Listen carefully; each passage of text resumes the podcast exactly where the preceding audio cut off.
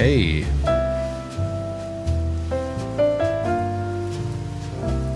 What's good, everybody? Good to see you all. Good to see you on a uh, Tuesday night. Tuesday night, and as of right now, it looks like I'm having a pretty good time with the audio. Then again, if there was rhyme or reason to any of the problems I have, then um, I would be a little bit more confident in all things I do, especially when I'm outside of my comfort zone at the studio, which we'll be back there. I'm hoping we'll be back there this time next week, because the new the new uh, the new computer should be in within a day or two, and uh, everything looks to be set up nice for the installation and stuff. So everything after that is just going to be decor. It'll uh, it'll come together. But welcome to the show tonight. It is Tuesday, the ninth of January, and we have a, a little bit of stuff to do. A little bit of this, a little bit of that, and chief among all of that, and actually first, we have a guest that is calling in. He's a viewer of the show, and he is uh, right now inside of a D C jail awaiting sentencing um, for his uh, presence on at the Capitol in January of twenty twenty-one, January sixth. So I want to talk a little bit about him, because he'll be calling in. I, I we have him for at least fifteen minutes, and um, we had a a listener of the sh- another listener of the show, his best friend. His name is Bryce. He got in touch with me. He said, "Frank, one of my best friends was convicted in the January sixth uh, day before uh, the whole the the uh, on January sixth stuff. Um, the day before Thanksgiving, that's when the conviction came." And he's currently sitting in a D C jail awaiting sentencing. The Gateway Pundit posted a good article today. This was a couple of weeks ago, letting him um, tell his story. If there's any way you can share this on your podcast, I would appreciate it. I asked his permission if I can send you this to you, and he said yes, yes, yes. He also wanted me to tell you that he was a subscriber as well and misses listening and watching to your watching your podcast. So I. Um, First thing I did was I got in touch with Bryce, and I said, okay, please, does he want to call in, like all that stuff, and I made sure that there was no way that him his calling me would do him harm, and uh, and he assured me, they both assured me, no, it would be okay, and that's, so we're going to be getting a buzz from him sometime in the next, uh, I don't know, ten, twelve minutes or something like that, but... um But yeah, around around mid-December, the Gateway Pundit published one of Taylor's open letters, and we're going to get around to that in just a little bit. I'll do that to set the table. Um, a little something else happened. I saw this. I got in touch with our friend uh, Sal Greco. I don't know if any of you have seen this from the from the hand rigger, the hand wringers over there at uh, at Mediaite. Exclusive. Roger Stone supposedly spoke with Cop Pal. When I said a Cop Pal, who could be the Cop Pal to Roger Stone? And of course, there's Sal Greco. He spoke with Sal Greco, supposedly, about assassinating Eric Swalwell and Jerry Nadler. Um, weeks before the twenty twenty presidential election, infamous political operative Roger Stone sat across from his associate, Sal Greco, at a restaurant in Florida. At the time, Greco was an N Y P D cop working security for Stone on the side. Uh, their conversation at Cafe Europa in Fort Lauderdale focused on two House Democrats for whom Stone harbors particular animosity, Jerry Nadler and Eric Swalwell. In an audio of the conversation obtained exclusively by Mediaite, Stone made threatening comments about the two lawmakers. "It's time to do it," Stone Stone told Greco. "Let's go find Swalwell. It's time to do it. Then let's see how brave the rest of them are. It's time to do it. It's either Nadler or Swalwell has to die before the election. They need to get the message. Let's go find Swalwell and get this over with. I'm not putting up with this shit anymore." Now, uh, I have not listened to the audio yet. They said the media... I. Uh, attained this, obtained this exclusively, but I did get in touch with Sal Greco, and he said it was all nonsense. But I want to see it all, and maybe we can get Sal on for a quick, uh, a quick appearance sometime in the next couple of days, either in the beginning or at the end of a show for a little bit of a bonus. I don't know. I'm going to keep this one all uh, bookmarked up. Uh, because, of course, that's just... oh, this year. This year's insane so far. Second half of the show, we got to talk about the Jewish tunnels in Brooklyn. Regardless of what it, it actually is, the, fa- the, the the imagery that was coming out of Brooklyn is incredible, with uh with with Jews crawling out of sewers, and I I like w- we're nine days in, we're nine days in, but we'll do that in the second half. Um, we're we're not gonna have too much time with uh, Taylor tonight. He has fifteen minutes at a time, and he can extend it by fifteen minutes if other inmates gift him their time. So I know we're going to have at least fifteen, which is why I wanted to have a couple of really good questions and try to get whatever time we can have with him, and, and hopefully he'll call in again. Um, I can always offer time. It's it's really hard to understand what we can do to help at this point. It's a horror. It's a slowly unfolding horror, which is not stopping, by the way, because we had that uh, that that uh, attorney, that prosecutor, who came out the other day. What was his name? Matt Graves, Matthew Graves. Uh, he pretty much came out and said that they're not only going to, st- they're not going to um, stop looking at for people to charge. They're actually going to expand the prosecution and go after people who were just around the Capitol that day.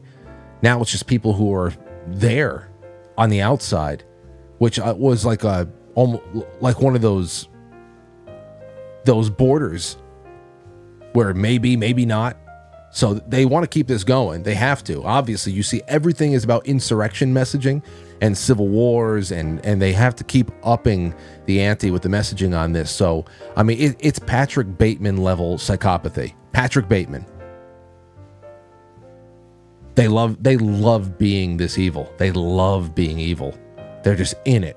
You know how you say you're in love? You know... We were, we were, um, when we, this time last year, the book club, first of all, book club last night was fantastic. This is a, such a, such a great read. But the book club last year, this time for January, was C S. Lewis, The Great Divorce. And at one point, I remember it was the, the woman, the woman in heaven who is confronting her newly, recently deceased husband, who was very controlling on earth. And he just he want he wanted possession over her back, and she was explaining to him, explaining to him how it just doesn't work like that up here, and how she says, you know, she used the term as he's shrinking away and just becoming nothing, because uh, obviously he was rejecting salvation. But as he was shrinking away, she was explaining to him how she was in love, you know, pretty much in the presence of God. But how we all talk, think about in love, where, you know, we're in love with somebody, it it just it supersedes other types of love and all, you know, it's that feeling. We get swept up in it. But the way that she was talking about being in love there in heaven with God, it was she she was trying to extend. She said, "I am in," almost as if she had been lowered into a, a pool of love, you know, and um, it's the exact opposite for people who work at the D O J. They are they are dipped into a very, very different pool. They are in something else, and they are in perfect communion with it. So, um, and of course, my guest tonight, I don't want to push him to say anything too radical, uh, but I'm sure he has some kind of feeling like that with the way that he's been handled. His case has been handled. We'll be right back. We're going to get this one started, and uh, I hope you enjoy the show. Please, wherever you're watching this live for the first hour, share it. In the second hour, we're going to be live on quite frankly dot t v and pill dot net. I hope you all follow us over there for that, because I'm really going to want to take a lot of your calls, and we got to do this tunnel thing together. So don't go anywhere. We will be right back, and thank you so very much for your time. Are you a Chicken McNugget? No.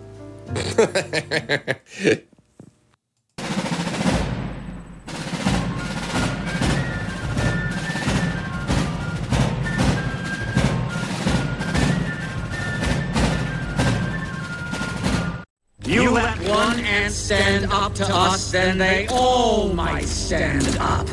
Those puny little ants outnumber us a hundred to one. And if they ever figure that out, there goes our way of life. It's not about food. It's about keeping those ants in line. That's why we're going back. Does anybody else want to stay? Let's ride! Yeah!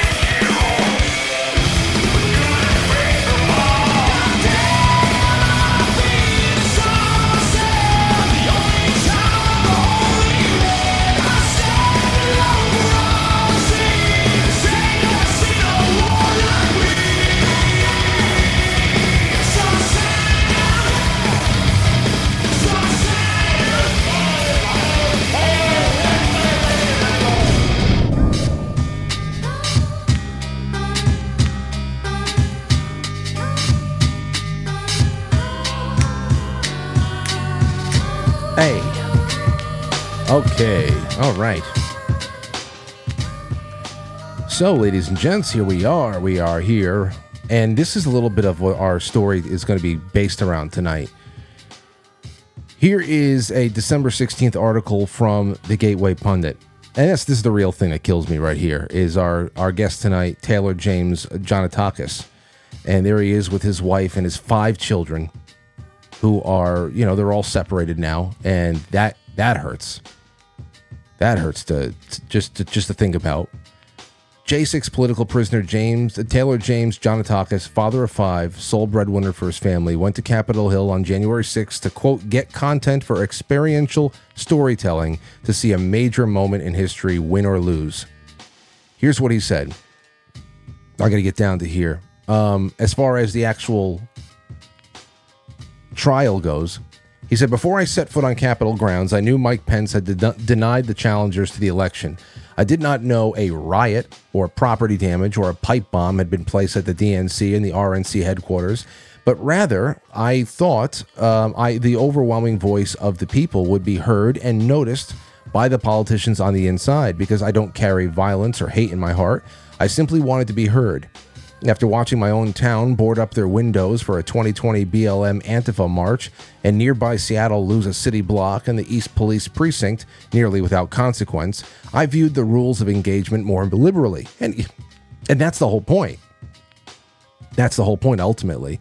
Um, I can see why a lot of people would see that a, lot, a little bit more liberally, um, because, of course, the rules of engagement is um, the system is clearly backing certain groups with certain mentalities and certain end goals to be able to not only cause dismay, destruction, havoc, and spread fear, but to also create a double standard so that when there is a uh, any kind of a response, whether it's commensurate or not, uh, then they will come down with the full the full force of the power that they have accrued. And that's that's where we're at here. It's all it's all, you know, baiting and framing and entrapment. I assume the cops would be would tolerate rowdiness and would let us know if the lines were crossed to a civil disturbance.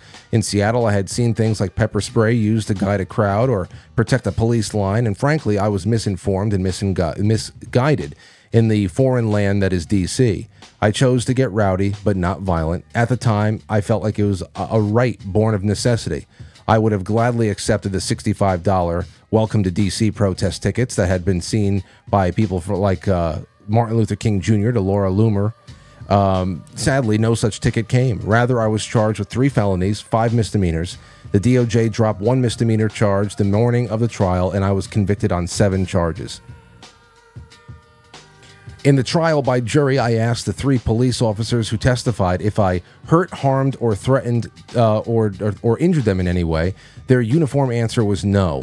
I then asked if they accepted my sincere, heartfelt apology for my role in the events of that day, to which they all said yes, one even saying, it's water under the bridge, and another saying, yeah, we are good, with a smile on his face. The third admitted that we did not even interact. Ultimately, I was co- uh, convicted, no surprise there. The definition of a railroad is a track or course where the destination is determined. The J six experience is a railroad. I accept that. Judge Lamberth told me, and this that this is a this is a famous a famous prick, told me emphatically before the trial, with emotion in his voice, when you are done with this, you are going to jail. He made good on his promise, remanding me one day before Thanksgiving to the D C gulag. My family thought I would have a few months to put affairs in order. Instead, I had my belt and shoelaces taken in court and was taken to a holding cell behind Lamberth's bench. In that cell, the toilet was clogged with feces and toilet water, uh, toilet paper piled high with a three-inch dead cockroach on top, like a cherry on top of a crap fudge sundae. Psychological warfare or a bad cleaning and maintenance crew at the courthouse. I'm not sure. So, um...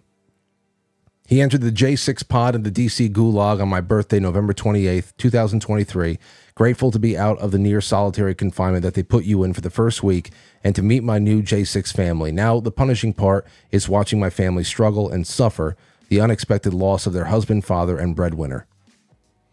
And now this is the real tough thing here, because There's so many. I mean, some of them, uh, the, the the stories of many of these people have been have been heard, but there's so many more who don't have any advocates in the media. Um, I don't know what the, I don't know what the, uh, the legal defense is like. If there's any kind of collective legal defense, I guess we can ask about that. Um, but it's something, something you got to take into into consideration. And there's a lot. There's a lot coming down the pike here. And and like I said before, the ante is getting upped. I mean, just today, and I got to ask him about this, Ray Epps. So Ray Epps, I mean, today is the day you can confirm one hundred percent, if you, if you were on the fence or something like that, that Ray Epps is, is owned and was working for alongside of authorities. The headline over here, Ray Epps dodges prison sentence, gets probation, community service for telling J sixers to go into the Capitol. This guy is all over the place. He's all over the place. And he's orchestra- and he's orchestrating, and he's encouraging, and he's giving orders. This is on multiple days. He's talking in the streets, riling people up, talking about the game plan for the next day, the night before, the day of. He's all over the place, like a quarterback. And um, and he's got twelve months probation, five hundred dollars in restitution, one hundred hours of community service. What what more did, what, what more does anybody need to know about that? What more does anybody need to know? So this was just uh, this was just getting out here today. That's just incredible. So I got to bring that up. According to Epps' sentencing more uh, memorandum, Epps should have served six months in jail. Quote, although Epps engaged in felonious conduct during the riot on January sixth, his case includes a variety of distinctive and compelling mitigating factors, which led the government to ex- exercise its prosecutorial discretion and offer Epps a pre-indictment misdemeanor plea resolution. What are those? What can you give us a couple? Just a couple of examples of the variety of distinctive and compelling mitigating factor. What what was that? The fact that everybody caught on to who he is and what his role was? What is it?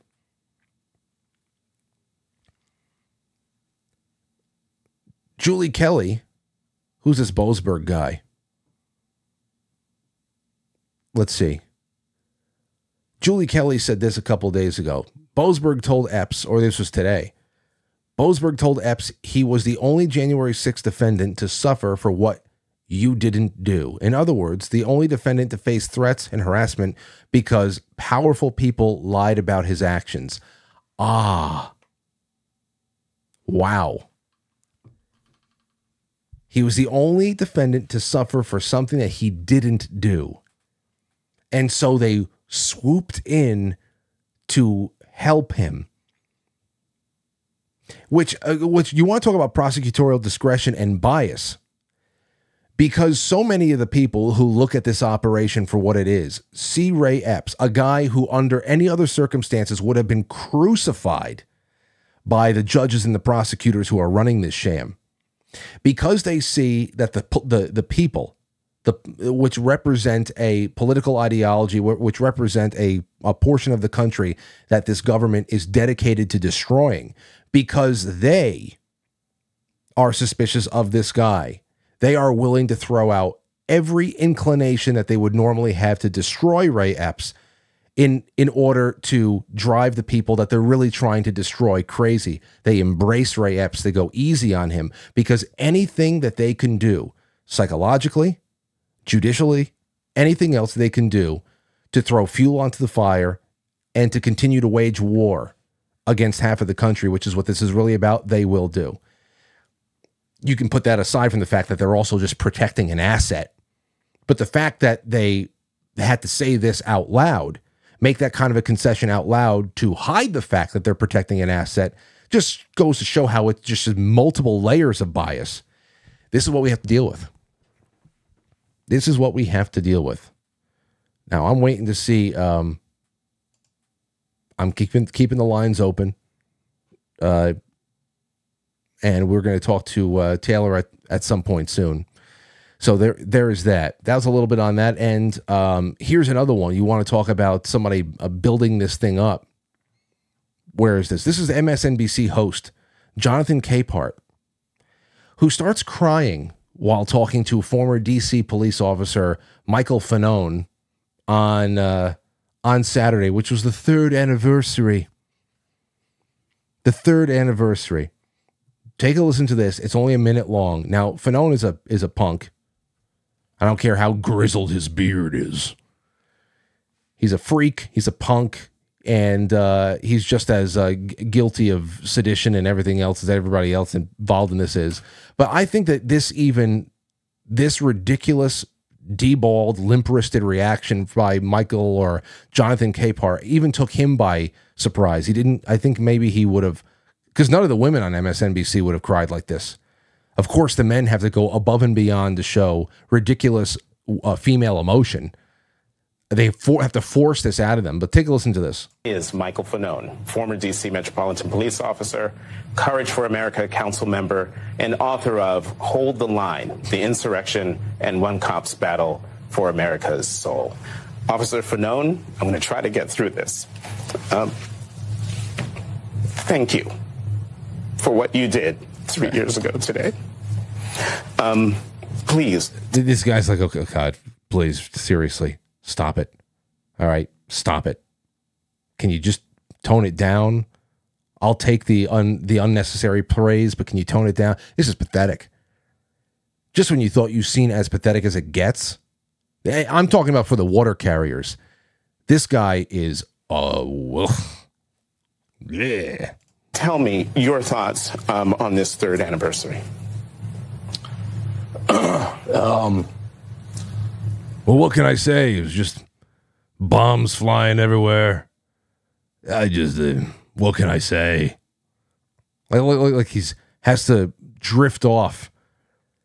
I love the acting from everybody. He has to drift off into into the the the, rec- the recesses of his memory. He has to access something that's so painful. But of course, he's a grizzled man of the law, and he knows how to separate his emotions from what happened. To give a very clear retelling of the events. Look at him. Well. Well. We are uh, still in the midst of the the same fight that began uh, on January sixth, two thousand twenty-one. Yeah. Um, right. And we have a lot at, at stake in this country. Uh, And I think that it deserves every American's attention. Yeah. Okay. We're still in the midst of it. Ah. So this is what we have to deal with. And it's not, obviously it's going to be only upped this year because you can't just, um, we can't just go back to any, even, even that's just what it is. So that's what we have tonight, and I thank you so much for joining me. Now, as far as as far as the U S Attorney Matthew Graves goes, as I'm just going to give um, Taylor a little bit more time to call. It's seven twenty-five. I hope he's all right. Hope everything's going well. Um, but this was a couple of days ago. This was on, on Saturday as well. Here's U S Attorney Matthew Graves making clear of how this is only going to get expanded. Only going to be expanded. And in fact, what I'm going to do now is I'm going to open up the lines to everybody just for a little bit. Um, in a little bit, I will. If you have anything you want to say about this stuff and whatever you're seeing around, uh, going on around everywhere, and uh, and we'll take it from there. Take a listen to this. D C U S Attorney Matthew Graves. And what happened inside of the building? And in- My bad. Hold on a second. Do it again. Boom. And what happened inside of the building? An important note when it comes to our prosecutions about those who remained outside the building. We have used our prosecutorial discretion to primarily focus on those who entered the building or those who engaged in violent or corrupt conduct on Capitol grounds. But if a person knowingly entered the restricted area without authorization, they had already committed a federal crime. Make no mistake. Thousands of people occupied an area that they were not authorized to be present in in the first place. Patrick Bateman. Patrick Bateman. It is Patrick Bateman level psychopathy. Huge. Caller, you're on the air. Who's this? Uh, yeah, this is uh, Bryce uh, trying to see if we can conference Taylor through to you. Sure, Bryce. How you doing?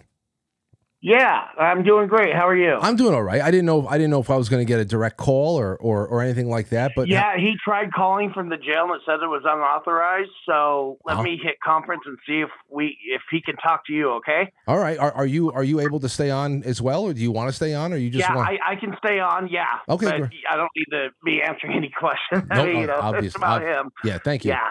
All right. Let's hopefully this works. Okay. Okay, Taylor, are you on? Yes. Hey, Frank, it's Taylor from jail. How are you doing? Dale, uh, Taylor, it's great to have you on. Uh, I'm so hard, so sorry it's under these circumstances, but uh, you know, I guess the first thing on everybody's mind is how you feeling tonight? How are how are you holding up, and how how's your family? Well, my family's doing fine. I mean, as fine as you can be with having their dad in jail. In jail, the, the max you can get on a scale of one to ten is a four. So talking to you today is like a four point five. I don't know if you know, I was a longtime listener. You were actually the last podcast I listened to before I got remanded into jail. So it's a real pleasure to talk to you. Well, I'm, um, I'm glad we yeah, could. It, uh, I apologize. apologize. It took a little difficulty getting connected, and I'm not sure how much time we've got left, but uh, we may have to, we may have to. set this up for another time. When it, it's all right. It's all right. Figured out. We'll we'll do we'll do what we can, and you can always call in. You can call in whenever you like. You just set that up with Bryce, and we'll do that. Uh, where do things stand right now? When are you uh, being sentenced, and how much time are you facing? So my sentencing is scheduled for April second. I came in my here birthday. the day before Thanksgiving, and uh, so I'll, I'll have spent you know one hundred twenty days in here before sentencing. I'm looking – I had co-defendants. I was severed from the case. They went to trial before me. I'm looking at anywhere from, like, the government's probably going to ask eleven to fourteen years. Um, my co-defendants got sentenced to six and eight years. And when I tell you that we did nothing, I mean we did nothing. We touched a gate. We got pepper sprayed. We went, we moved back. That was it. I mean it was it was the video that, that may or may not be out there on Twitter or whatever, but, I mean, it's – pretty insignificant when you start thinking about six and eight year sentences. Um, so it's pretty wild. I know the Department of Justice, they hate it when we say this kind of stuff on, on the, you know, over the phones and to people, but it's just the truth. Everything about January sixth is just overblown. We've got one guy, you know, he's going to be going home in a couple months. He was literally like stabbing cops with a nightstick, and he's going to go home, you know, time served three years. And then we've got, you know, people like me who, Uh, we're going to get six years because we decided to go to trial and didn't take a plea deal. So it's it's really a messed up system. It's it's it's a weird system where if you decide to take a plea deal, you do less time. So the, the people that are really violent, they tend to take a plea deal. They get out earlier. The people that, you know, feel like they have a chance in court or want to stand on their rights and exercise their right to a trial, they they really penalize you. You get almost double the sentence. So so, so when you so really when you were nasty, getting ready for it's a really nasty deal. Obviously you uh, obviously you opted for trial. And th- were, were yeah. you were you given any kind of an uh, of an inclination of what the plea would have been compared to you're talking about an obscene amount of time? So did they give you a plea before? I, I was given the same plea deal. I, I was one of the first fifty people indicted, give or take. I was indicted on January seventh. I was arrested on February eleventh, twenty twenty-one. So I spent you know the last two and a half, almost three years on pretrial release. Um, I was given a plea deal in twenty twenty-one. That was forty-one months to fifty-one months, and it was to take the two felonies. The prosecution told my attorney that that was a bad deal and that they wouldn't take it. They didn't blame us for not taking it. And then as soon as we said we're not taking it, they said, no more deals. You have to go to trial. Jeez. So I ended up firing my attorney in twenty twenty-two, and I and I uh, I spoke for myself. I didn't I didn't allow anybody to represent me from that point forward. So I actually, in trial, I didn't put up a defense. There's no defense that you can put up in these January sixth trials. Nobody comes out alive. Everybody gets convicted on all the charges. In the United States of America, we no longer have jury trials. We have trials by jury, which means the judge reads off – after the trial, no matter what is said, the judge reads off jury instructions, and he goes, if you did this, you must convict. If you did this, you must convict. If you did this, you must convict. So the judge is pretty much telling the jury, who is already in D C, you know, a fairly one-sided jury. Yeah. Uh, I, I need it open. I will come out. Okay, well, I'll come out then. Sorry, we got a C E O who wants us in or out of our rooms. He won't let us be in there with our rooms open. Anyways, so uh, I ended up I ended up representing myself, and uh, or and I representing is the wrong word because I was there present and I did it myself. But um, anyways, I didn't put up a defense. I just let the prosecution do their thing, and uh, I just the one thing that I did do, I had officers that you know I allegedly assaulted, which at this point I'm convicted of. But I asked them on the stand, did I hurt, harm, injure, or threaten you in any way? The only thing I really asked them, and they said no. So all the officers that I allegedly was charged with assaulting said I didn't hurt, harm, injure, or threaten them in any way. And then I said, do you forgive me? You know, do you accept my heartfelt and sincere apology for my role in the events of that day? And all of them, the three officers that were that testified, all said, yeah, no problem. You know, one of them said it's water under the bridge. The other one said it was no big deal. Well, Taylor, and that was it. And then, well, uh, well you know, Taylor, I, I, I, I, we got we got that much on because we're so limited with time. I want to ask you more questions, and we got that much. I read that from the uh, the sure. Gateway Pundit article, we, so we got that much on there. But between that between that line of questioning that you were able to ask them in court, and also, I mean, even even headlines today. I know it's not going to help you much, probably not. But I mean, today we got this Ray Epps guy. He walks away with five hundred dollars restitution, and he's literally calling plays like a quarterback the night before and the day of, instructing yep. people what to be done. Is there any is there any plans for appeal that you would be able to not only use the line of questioning, the result of the questions that you asked in your own trial, but also the the precedent that was just made with this this Epps guy? Is there any plans for appeal? Anything?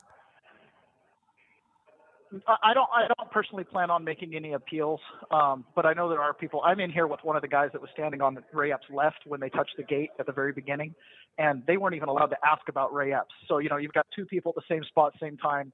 One guy's getting a bunch of felony charges with assault, blah blah blah, and then you got Ray Epps getting that sweetheart deal. Um, Ray Epps is his own thing. I mean, he he's the key that picks the lock. Some, whatever's behind Ray Epps um, is, you know, gonna gonna unravel a whole lot of stuff. And so there isn't really any kind of, the, the thing about these cases is no two cases touch each other. They treat each and every one of you like they treated me like I led the mob. They treated me like I'm the one who hampered commercial, uh, you know, the, the commerce in the city of D C the next day. Like they treat you like you're the one and only person that did the thing you did, even though they show videos from all over the Capitol and stuff that's not even related to you. So it, it almost doesn't matter what happens to Ray Epps. It, it's really just for the court of public opinion.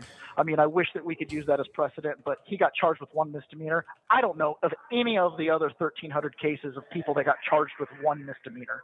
And, uh, yeah, I mean, it's we've been talking a lot about that here in the pod. I, I wish that, you know, I wish there was something more we can do, but the, the way the judicial system is, it, it just doesn't really matter. It's just they, they keep everything kind of quarantined and isolated to your own individual case. So when you say even some of the people, even if the Supreme Court overturns fifteen twelve, some of the people are still going to sit in prison for that charge, even if the Supreme Court overturns it, because of the way they, you know, either were convicted or pled. So you, it's really you, too bad. You just mentioned the pod there. Are, are you being? Uh, is I know that you're in a, just a jail right now, but are they keeping all the January sixth detainees together? And if they are, what is the morale like? Yes. What's the morale like among inmates in your in your position? Is there infighting? Is there any unity? You just, you know, what what is what is there? Huh. We we are in what's called the D C Gulag, so we're in the D- District of Columbia Department of Corrections, and uh, th- there isn't really any infighting. I mean, this is a jail; it's a pressure cooker. We're on lockdown during the you know during certain parts of the day. Um, some of the people have been in here for three years, and they were here in the beginning when it was the worst, you know, under the COVID restrictions and when people used to hate us. But the pod, for the most part, is pretty unified. Um, again, you know, you're never going to put thirty people in a, in a in a jail together and everybody's going to get along perfectly, especially when you're some of these guys, like, you know, some of these guys have ten-year sentences. Um, you know, everybody's, like, not sure where they're at with their individual cases. A lot of times they don't have great communication with their attorneys, haven't seen their families. So, you know, it is a jail. I mean, it's absolutely a jail. Like, I got my room searched yesterday and again today. Like, stuff happens, but the everybody in here is unified. Like, we're all January sixers. We all we all are for the you know conservatives. Um, we're all uh, you know we've got guys in here. You know, sixty-five year old dad. I'm a father of five with kids at home. Obviously, you read my uh, my Gateway Pundit article.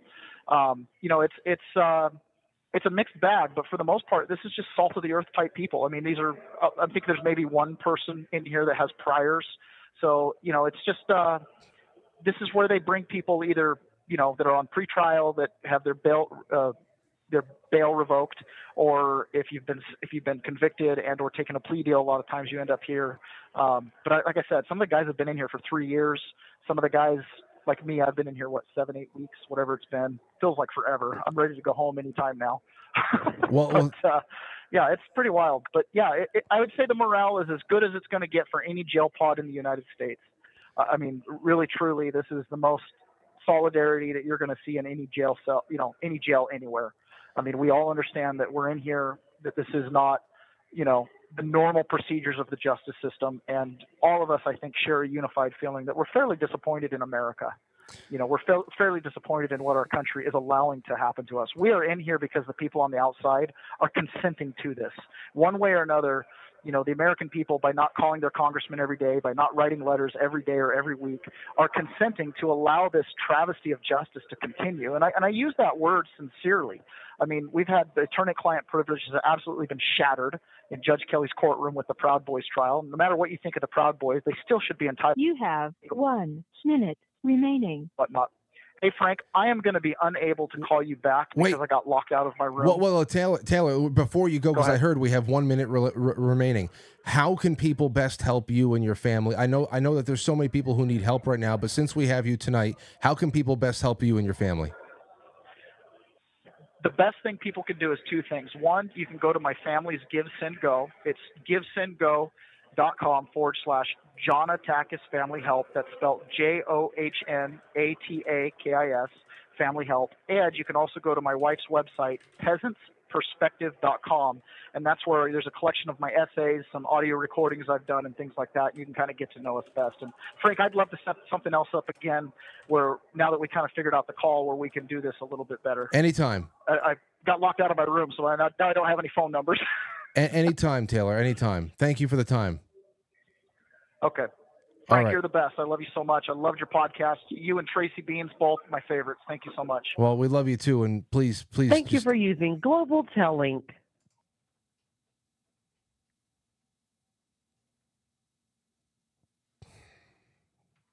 Man. Man. To think that that, that limp-wristed freak at M S N B C had to pretend to get choked up because he was talking to that, that, that, that, that Michael Fanone, Gavone, you know, that's that's crazy. He sounds fantastic for a guy in his position. So if he's not going to appeal, he's not looking to appeal, doesn't think like there's any real real opportunity there. I what, what is that? Just accepting eleven to fourteen years? eleven to fourteen years, Ray Epps gets five hundred dollars parking ticket. nine one four, I'm taking your calls. What the hell do you want me to say? Give me a call. I know you have things going through your mind right now. Call in. The lines are open. We'll take this to the top of the hour. Then we'll hit up intermission, and I'll bring you with me to the uh, second half on quite frankly dot t v and pilled dot net.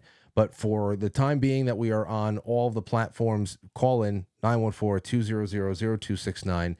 That was, uh, that's something else there. So we have the Johnatakis Family Help. I'm going to put this into the chat rooms right now. Um, I just put the link into the chat room.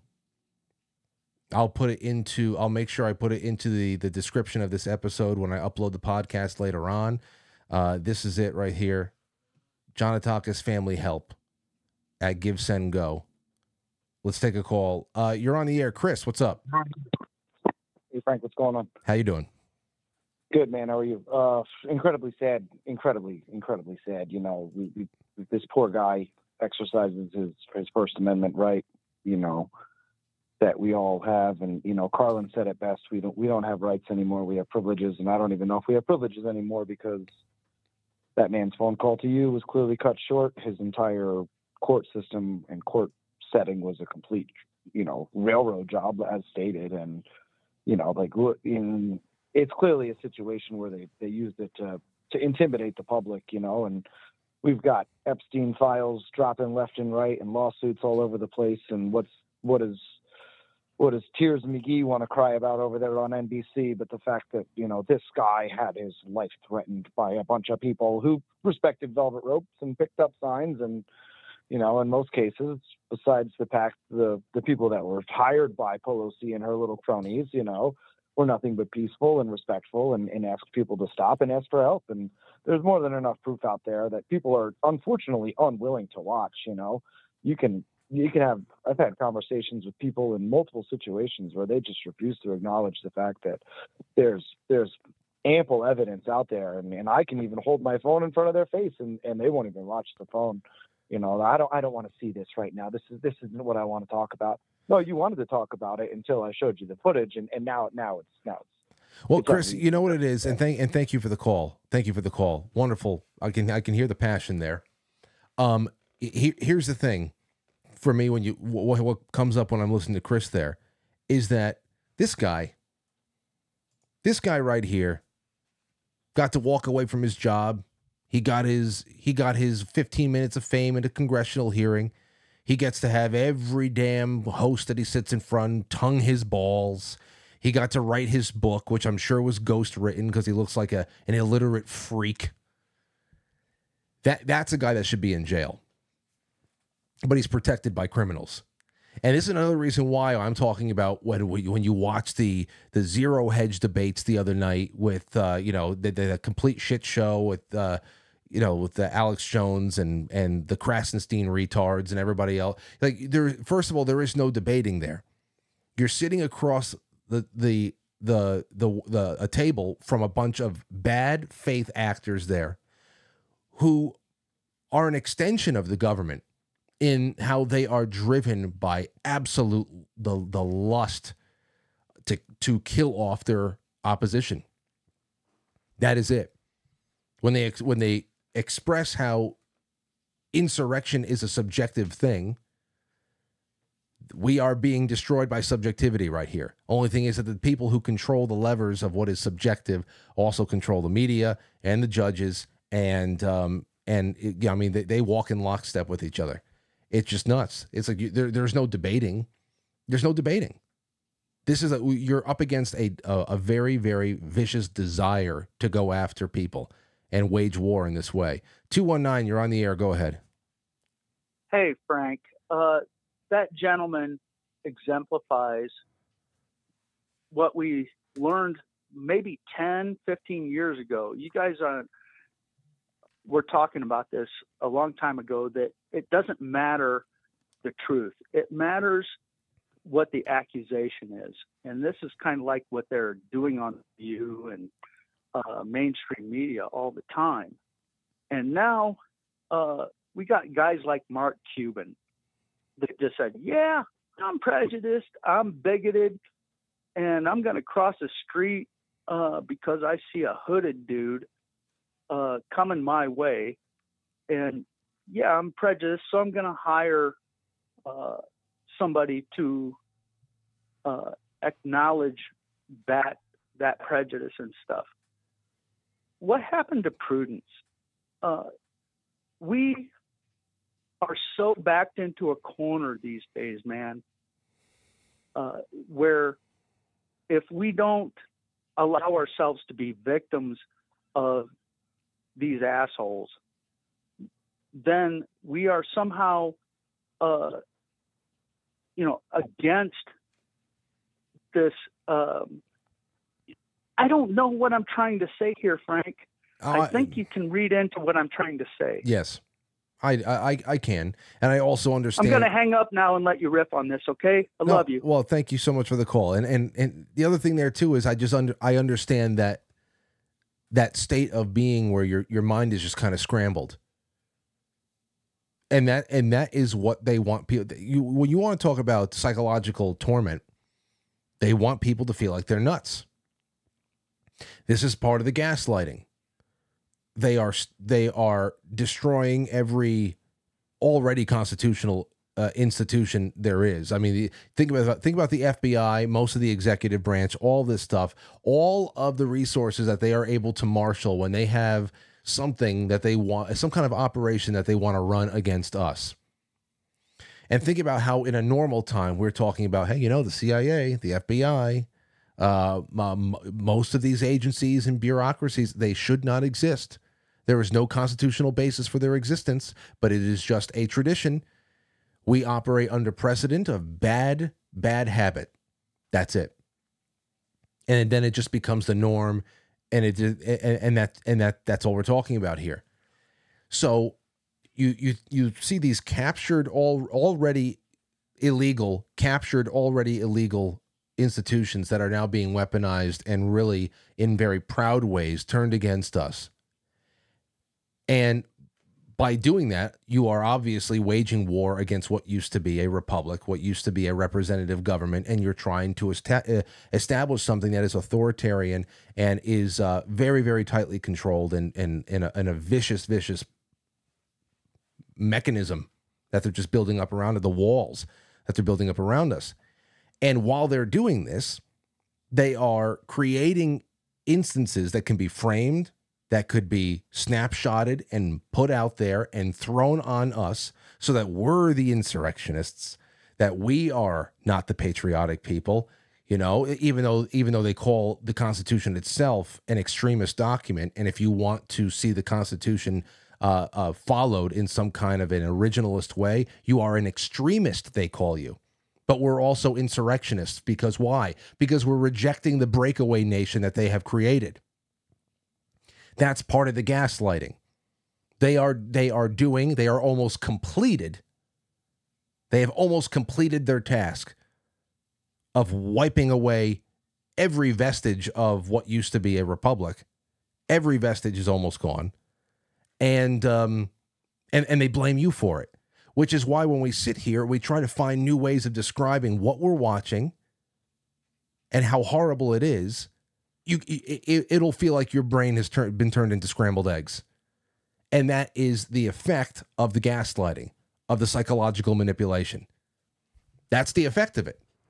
It happens in, in, in microcosmic ways when, you know, spouses abuse spouses psychologically, girlfriends and boyfriends, uh, you know, smaller groups of friends. If you have a manipulative, you know, ringleader in your group of friends that need to be dealt with. I mean, we, we all feel it one way or another. This is just a international program that's being rolled out.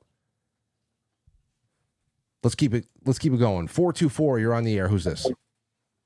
Hey, it's Carlos. Carlos hey. Out in L A. Hey, Carlos. Good to hear. Is this your first time getting through? It is. I cannot believe it, actually. It's great to I'm hear. I'm trying to mute you on my lap. Great to hear from Hi, you. Hi, how are you? Go ahead. Go ahead. It's great to hear from you. Man, I don't even know where to begin. I don't know where to begin.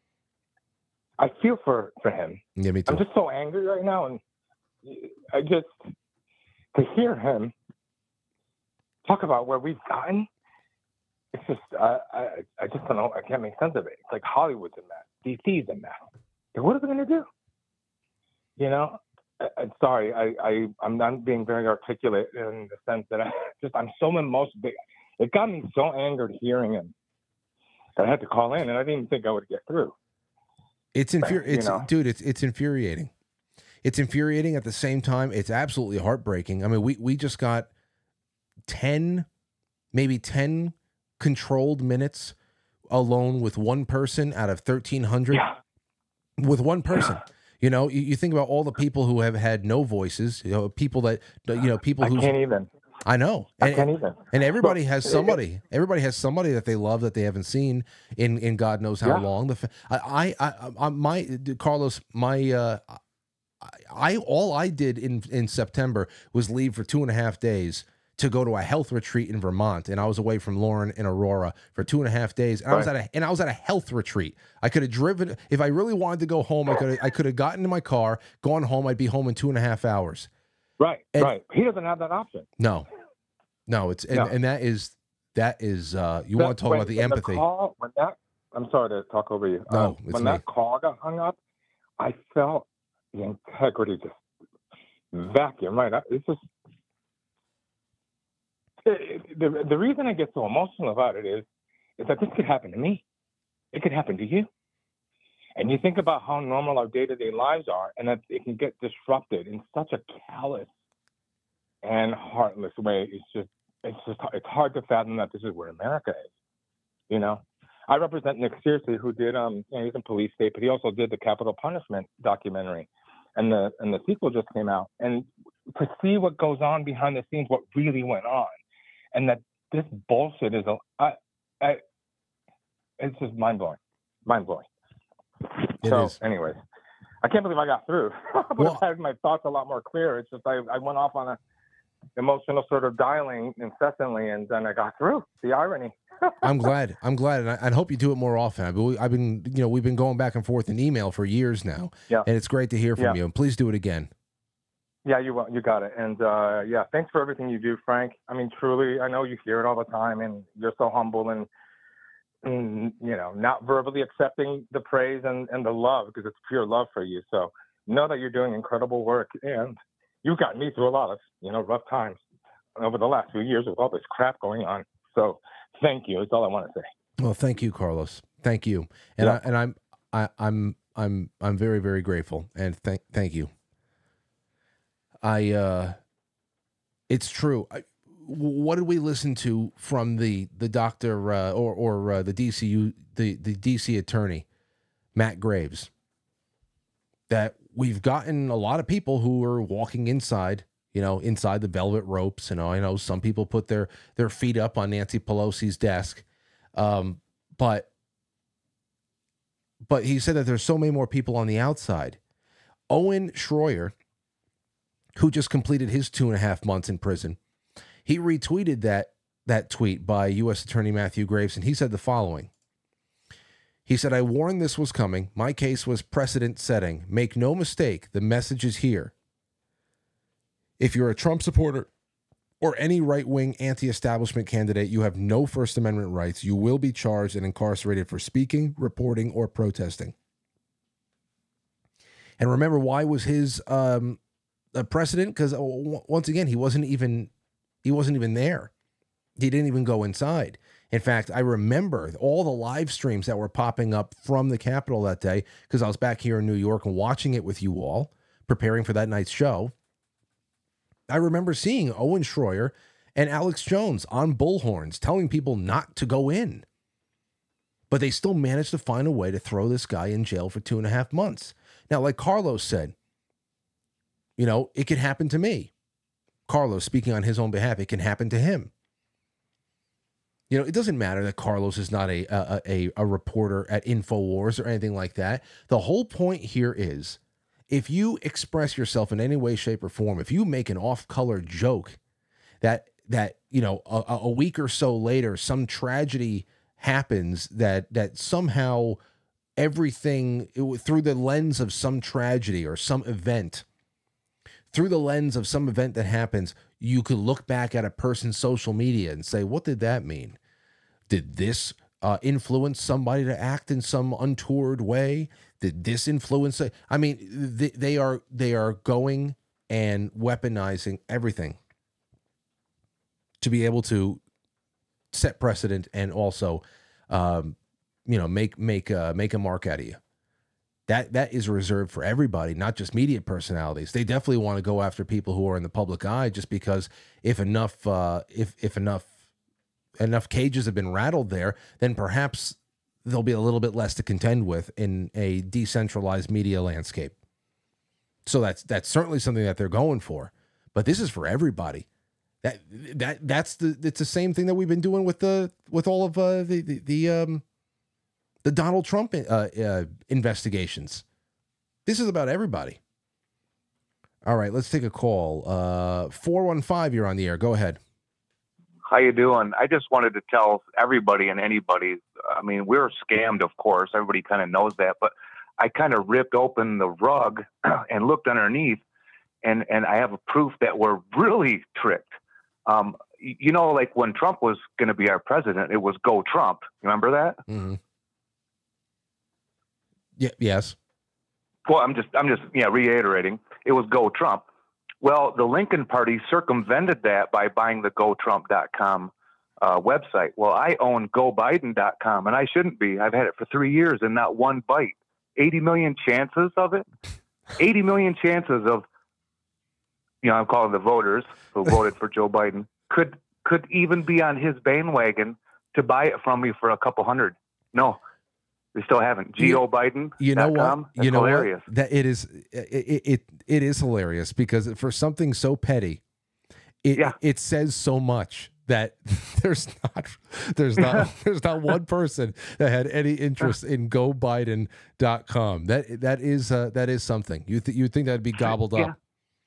I, I mean, on the website, I even put on there where people could just randomly type something. Just leave me a message. Let me know you're alive. Are you a real person? Is this not what? Uh, is this fake or what? Let me know. And nobody even writes on the website. Yeah, thank you for the so call. Like, I, I love. Yeah, uh, yeah no, that's cool, cool. No, that's a good one. Go, and remember, everybody, if you want go biden dot com, you can buy for how much? What, two hundred bucks? How much? I, well, I, I need at least enough to pay rent now because my rent's too damn high. So I need at least twelve hundred bucks. Come on, it's like a boat sitting on the frickin' side of the road with a for sale sign, and not one Biden voter. Well, I mean, I hope a Trump, I hope a Trump supporter buys it. I'm a Trump supporter, so I have his face as the moniker to buy it now. let me ask. Wait, let me ask you one last question. Are you able yeah. to monitor the, the traffic, uh, the inquiries yeah. for go biden dot com? What What has the traffic yeah. been like? Do people look into it? Uh, I'm getting about a thousand a month, kind of random video, uh, you know, visitors. But I didn't really promote it because I didn't want to attach my real avatar, as they say, to this weird thing because gotcha. Then they might go, oh, now we know where he lives, you know. So now I don't care.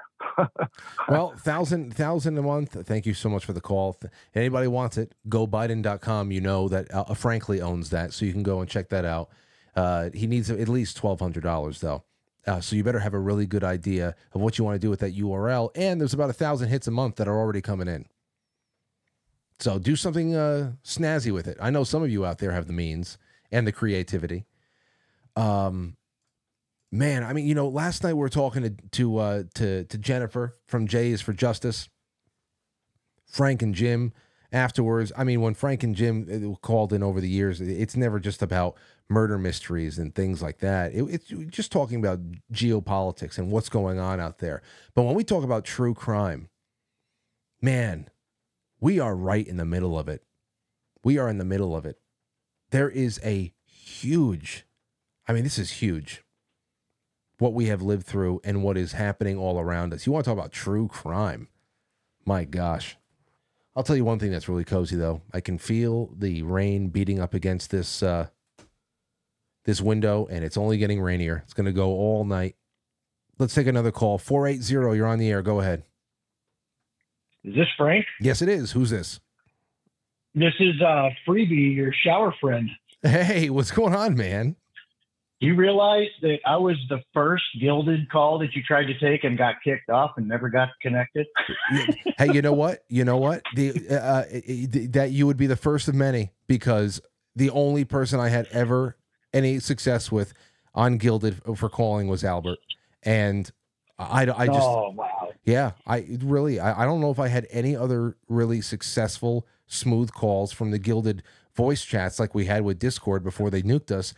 I really wanted to be able to recreate that, and we're uh, it, it has not been good, but uh, it's good and to have sadly, you there. The platform was pretty dang good over there, too, which is sad that we lost it, too. Yeah. Anyway, what's but, up? Um, well, I just, um, along the lines of all the conversations going on with the, the guy in jail, the, the the emotion that everybody's feeling is a lot of putting themselves in that position and knowing the loss. Um, and funny thing is, as you talked about Trump, um, I think everybody is right now where the government and all these bad actors want us to be, unstable. And I think they're mad because January sixth didn't go as bad as they expected it to. I think they wanted a full-blown burn the, the Capitol down situation. It didn't happen. And so now they have to blow it up to be that. Well, they are. Uh, I'll tell you this, and thank you for the call, Free, because I, I have to start wrapping this up for the first half and bring everybody to the second. But I'll, I'll tell you this. What did we get with with COVID? Whenever you talk about biological warfare, if you're going to do what you did in twenty twenty onward, you need something that is low risk, high reward. You can't aim a virus. If you release something, if something is released, uh, if something is going around, high virus, you know, it's something that's that, that's highly contagious that goes around real quick, but that is not really harming anybody. You have to create the lethality from other ways. We got that from the protocols, and I, hold on, I'm saying this on YouTube. Anyway, what I'm saying is, as long as you have something that your media and all of your assets in government and media and everything else and everybody, every other uh, bureaucracy that supports them, as long as you have something there that they can exaggerate, then you can take a molehill and turn it into the mirage of a mountain. And there, that's why I called it Operation Flubeam. I called it Project Flubeam as soon as it started. I said, you know what? You swap out virus with alien, and uh, what do we have here? So as far as, as long as, you know, January sixth could have something else happen to make it a little bit more chaotic and lethal and all that stuff. I'm sure maybe some stuff did not go the way that they wanted it to, but they don't need that. They don't need that. They really don't. They just needed, they just needed the crying, limp-wristed freaks at M S N B C to weep. They, all they needed was them. They needed them. They needed the judges. They they needed the, the pinning ceremony when they put all of the, uh, they gave everybody the challenge coins when all the Capitol Police got the challenge coins there. You remember that? Like they're war veterans? Please, man. You know, so to say that they, they wanted it to be worse than it was, no, I mean, they, they could always, that, that would be easier to spin, but they really don't need that much. They definitely wanted it to be worse than it was when Trump was fending off B L M and Antifa outside of the White House in May of twenty twenty, when all those secret ser- dozens of Secret Service were put in the hospital, and uh, and and the Marxist thugs uh, set fire to a church right outside of the White House. They wanted people to be shot dead there. They wanted Donald Trump to be in office when uh, you know illegal aliens were shot dead, coming in in waves of caravan waves at the border on election year. They wanted that to happen. Because look at how they exaggerated all their outrage when, uh, you know, the, the, the security at the White House in twenty twenty just used tear gas to disperse people. They said, oh, he gassed people so he can have a photo op in front of a church with a Bible. You remember that? There was a, there were structure fires outside the White House. And you think about how they exaggerated January sixth. This is what I'm talking about. You see the bias and everything, and they're just deploying resources that they've captured. And uh, it's, it's, you have to be, you just have to be completely loyal to this particular religion to not see it. You have to be in a, in a cult, like we were talking about last night. It's like twin flames. That's, that's what uh, liberalism is in particular. It's like being a part of that twin flames cult. Okay, listen, it's eight o'clock. The first hour is over. We're going to the second hour. I'm going to take more of your calls. I want to talk about the the uh, the, uh, the the tunnels with all the Jewish uh, in the Jewish community in uh, Brooklyn, in New York, over here. We're going to talk that in the second half. But the second half is only on pilled dot net or quite frankly dot t v. It's two clicks, no paywall. And I would like to just say again, um, because I, I don't plug myself enough, and I just want to bring you all in on my uh, my my goals for the year. I have a big operational goals for the year, and I got to expand the workforce, the editors I have on, the producers I have on. We have a lot of things that I want to do. I want to add on. I want to continue to grow, and I need, I need a lot of help. So right now we're at thirty-one percent of the way funded on Subscribestar. Is is a very specific two thousand twenty-four goal. For those of you who are not sponsors already, if you enjoy this show on a monthly, on a nightly basis, please become a monthly sponsor for as little as five dollars on quite frankly dot t v.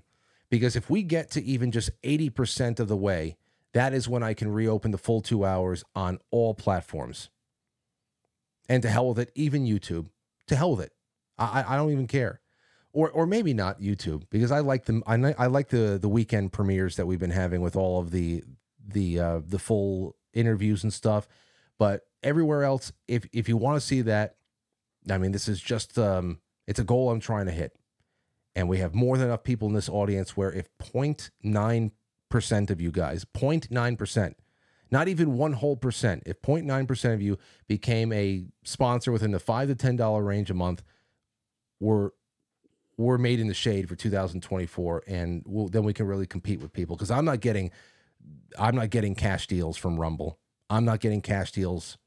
You know, I, I just got to do what I got to do. And thankfully, I have an audience that is wonderful that I can I can pitch every once in a while. You know, I, I don't take a lot of time out to uh, to push this, so I'm just taking a little bit of time tonight. And uh, and also thank you again.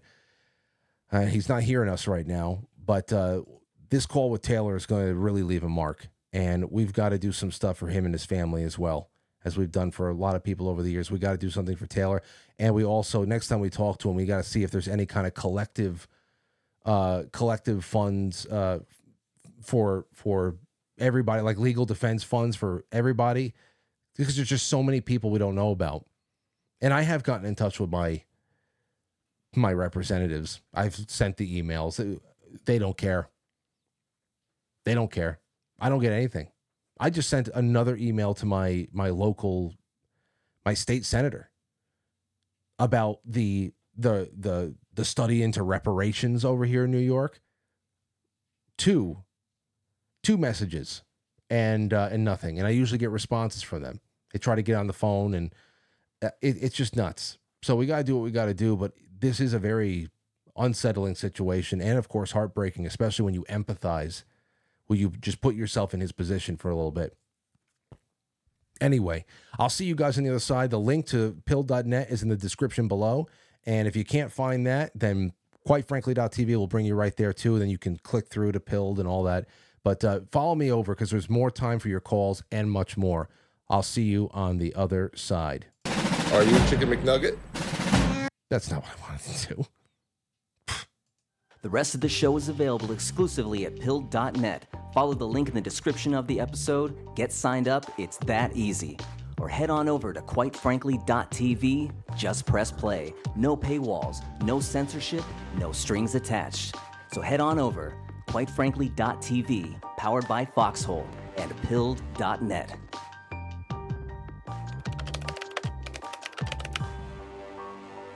It's intermission time, folks.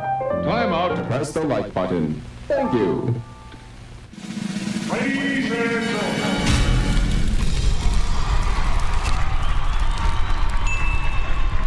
Welcome to intermission. We'll, we'll be right back.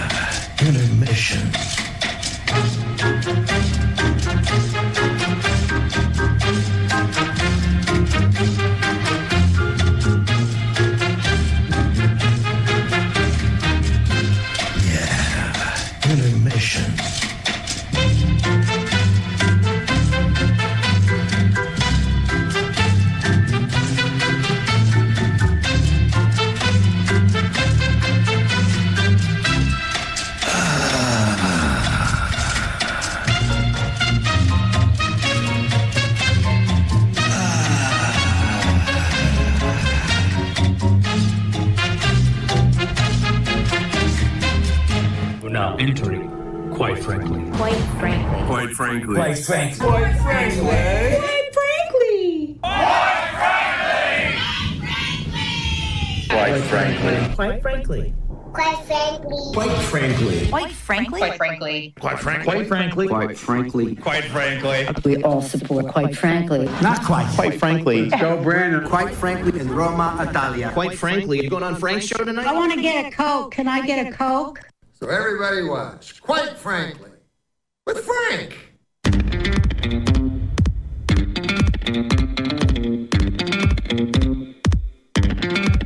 Quite frankly.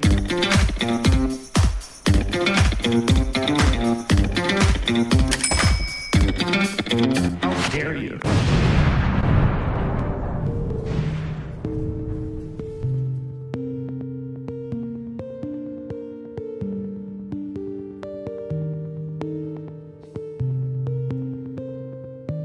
Okay.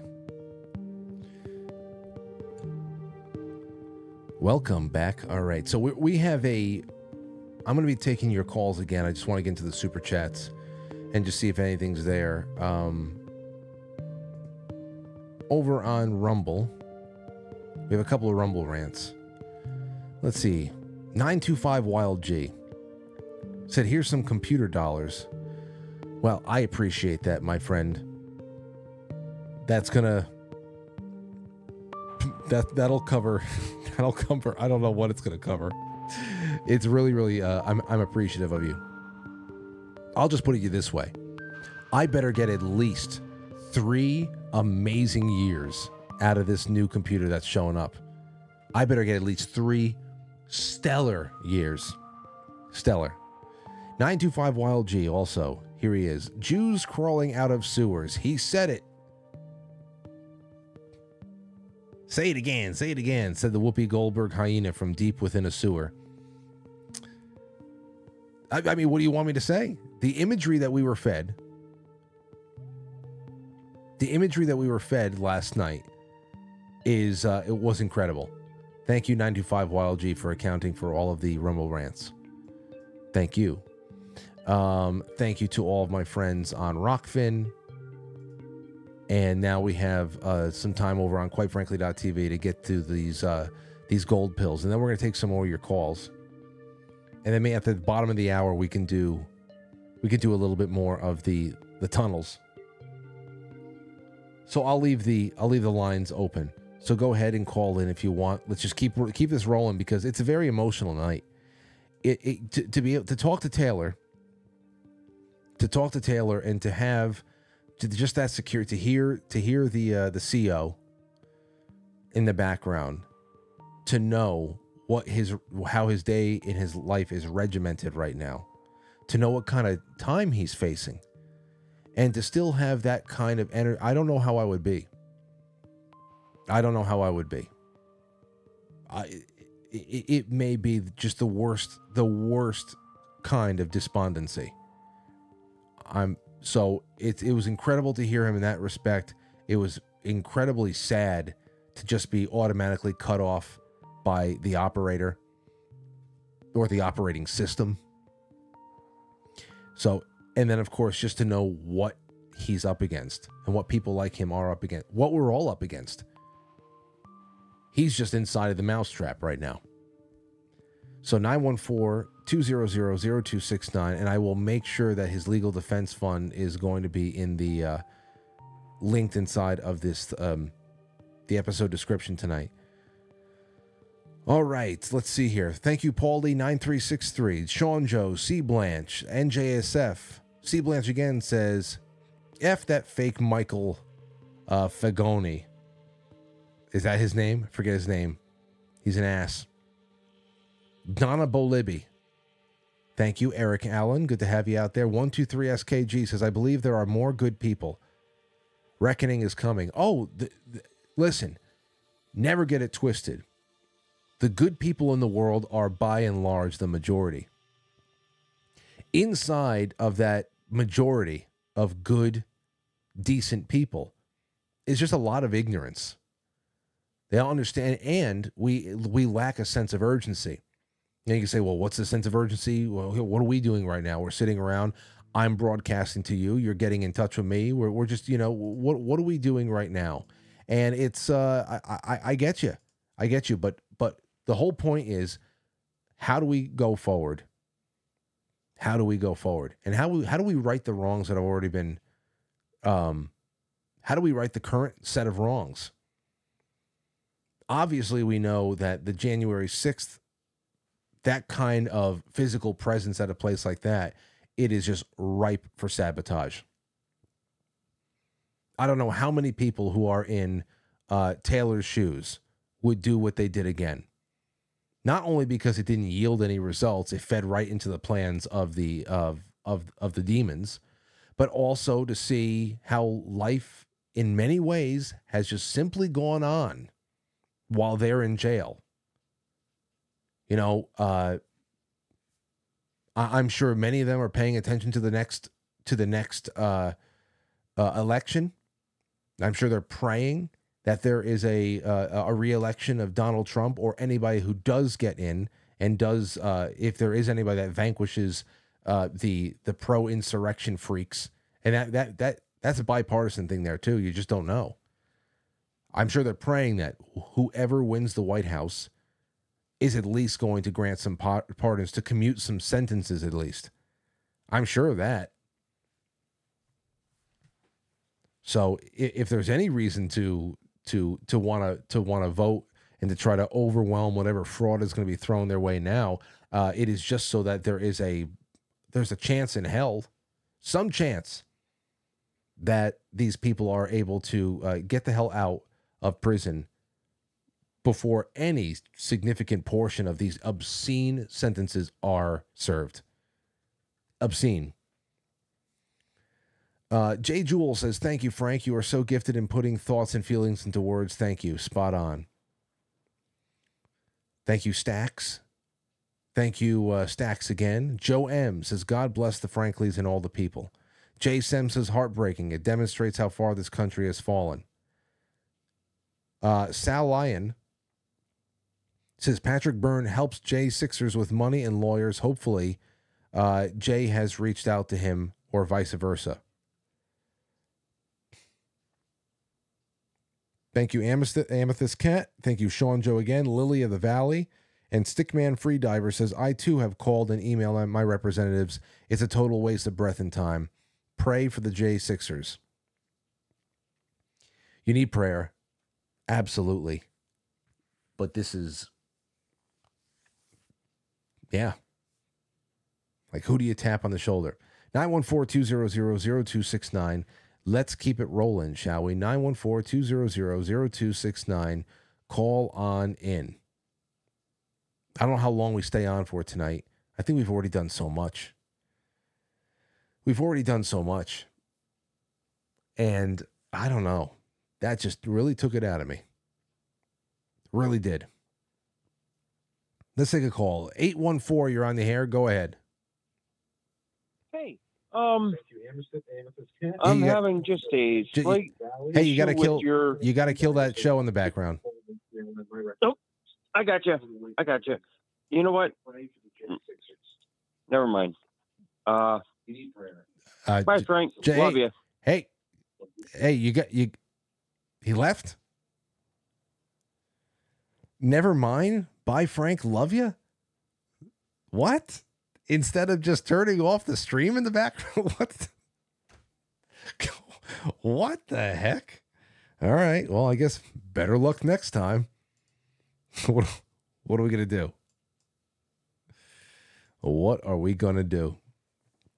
nine one four, two zero zero, zero two six nine. Call in. Let me know what's good.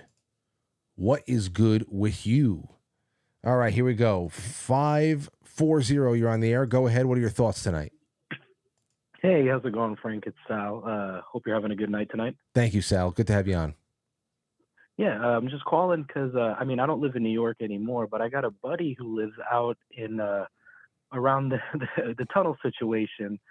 And um, he was telling me that for the last year or so in that area, it's been looking, it's just been a little uh, eerie. Like there's just, uh, he, there was some kind of something going on that he couldn't put his, he couldn't, um, uh, I guess, put a name to a face. I mean, and he just, uh, as of late, he's, when he saw the tunnel going on, or when he heard about the tunnel, he, he is, he grew up in Crown Heights, um, throughout the nineties, even in the early two thousands, and he moved away, but he just moved back recently. And he was telling me that a lot of the community, there's been a lot of, um, Uh, I guess allegations of just uh, child endangerment, pedophilia, things like that. Um, and he has he reason he has reason to believe that a lot of the tunnels, because apparently the tunnel goes from, uh, uh, I guess it was um, from the uh, synagogue in Crown Heights, and it, I guess it was leading to a something called a mikveh, which is I guess it's like a bathhouse.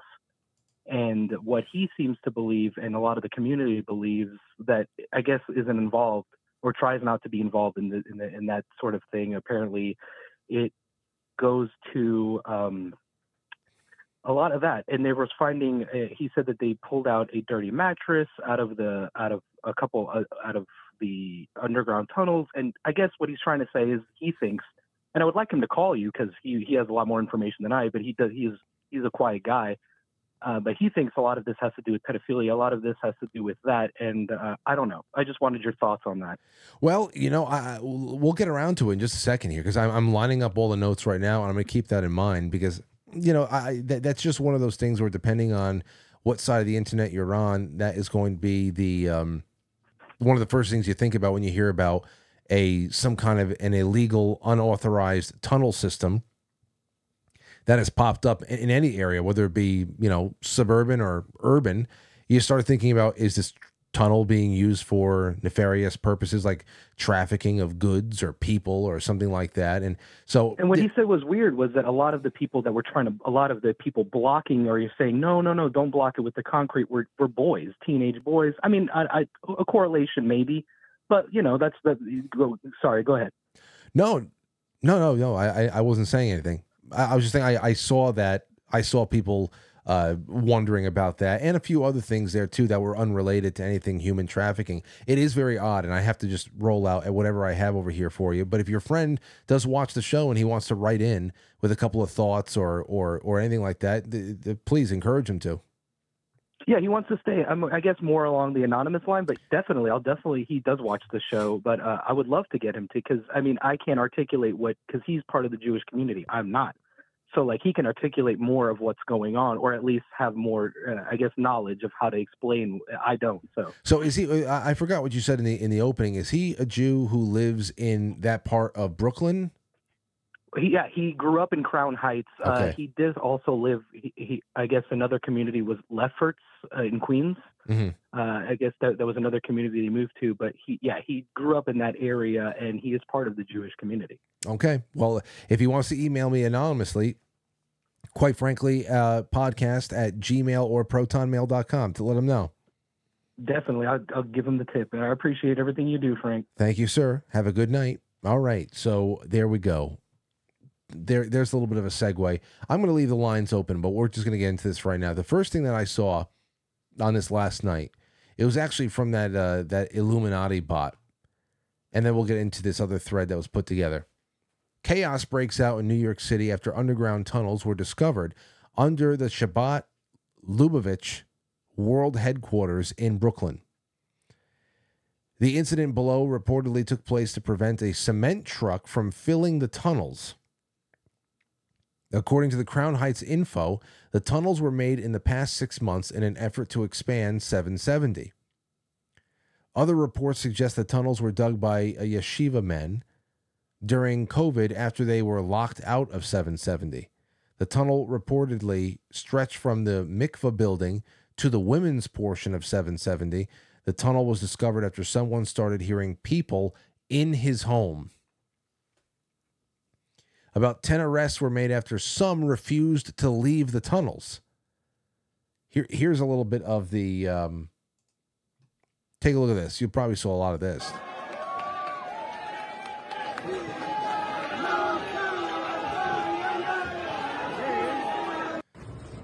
Look, this is what I'm talking about. This is what I'm talking about. This is a sewer grate in New York, and you have you have Jewish men cl- crawling out of it like rats. It's incredible. So even if there is some sort of a benign reason for all of this, the imagery and the chaos that is that we've all been uh, exposed to in the last twenty-four hours is nothing short of twenty twenty-four. And see, like, what is this all about?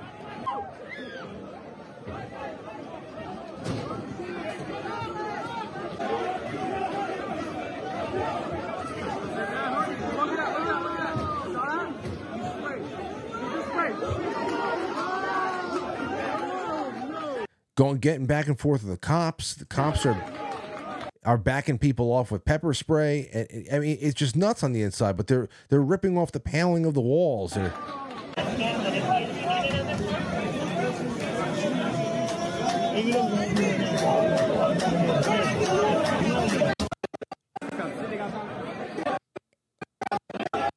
It's the, it's just bizarre. Everything is completely bizarre.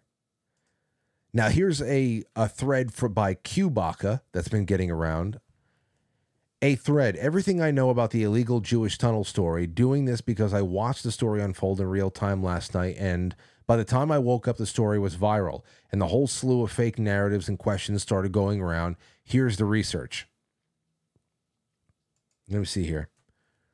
Links to everything will be provided at the end. A few weeks ago in New York City, local residences began complaining about noise disturbances, and when a construction crew in the area needed to locate a water main, they discovered a primitively dug underground tunnel. Union Street homeowner who spoke with crown heights dot info said that they had been hearing suspicious noises at night in their home for a period of time. As the noise continued, the concerned homeowners notified someone of the sounds and their suspicion. And remember, th- th- this is underground tunnels, so what was it, a basement apartment? Can you imagine hearing something coming from either under your floor or on the other side of a wall that should be nothing but concrete and and and foundation, and you hear people, let alone Yiddish? Let's see here. Uh, Israeli exchange students. Now, this is the big thing. They're exchange. They're not. They're not Americans, I don't think. Israeli exchange students studying in New York City took it upon themselves to illegally dig a tunnel connecting to a woman's bathroom, a women's bathroom, sorry, women's bathroom in the adjacent building, and then out to the street via an air vent, allegedly to, quote, expand the build the building. To expand the building. Several weeks ago, the Gabayim, Beis Chengyu, learn about excavations under the nearby building, which is adjacent to the large Zal of seven seventy, the old Kollel and Mikveh building on the corner of Union Street, which is owned by Guerreri family. To clarify, the building is not owned by seven seventy and is not managed by Gabayim. I don't know what it is. But can you imagine, first of all, there is... It, uh, I don't know. I, I mean, anybody that knows anything in New York City, I just wonder why the illegal, the illegal tunnel was discovered and sealed up. Why a street war over it? Why was everybody throwing things around? Why the destruction? I don't, I don't understand the, the bedlam. I don't understand the chaos for that, that, that tunnel being discovered and sealed up. I think that's a pretty great question. Maybe somebody has the answer at this point, but you know, uh, you need a zoning permit to buy groceries in New York. All right. So they couldn't actually be upset that their filthy rat tunnel that they had built there was taken away from them, because I mean, you know, th- th- that's, that's pretty crazy. You go and bore a crude tunnel or a, a series of crude tunnels underneath city streets. That can cost a lot of people lives. That can cost a lot of people their lives. Think about somebody digging tunnels underneath your house, underneath your house, what, what that would do to the structural integrity of the house. That's why we have zoning laws. So, I mean, I, I did not hear anything about people uncovering something that was, I saw the, the the soiled mattress, whatever the hell was on it. But there was, I, I don't know about anything else being found down there or or something. But, you know, the tunnel was illegal. It was done by Israeli exchange students.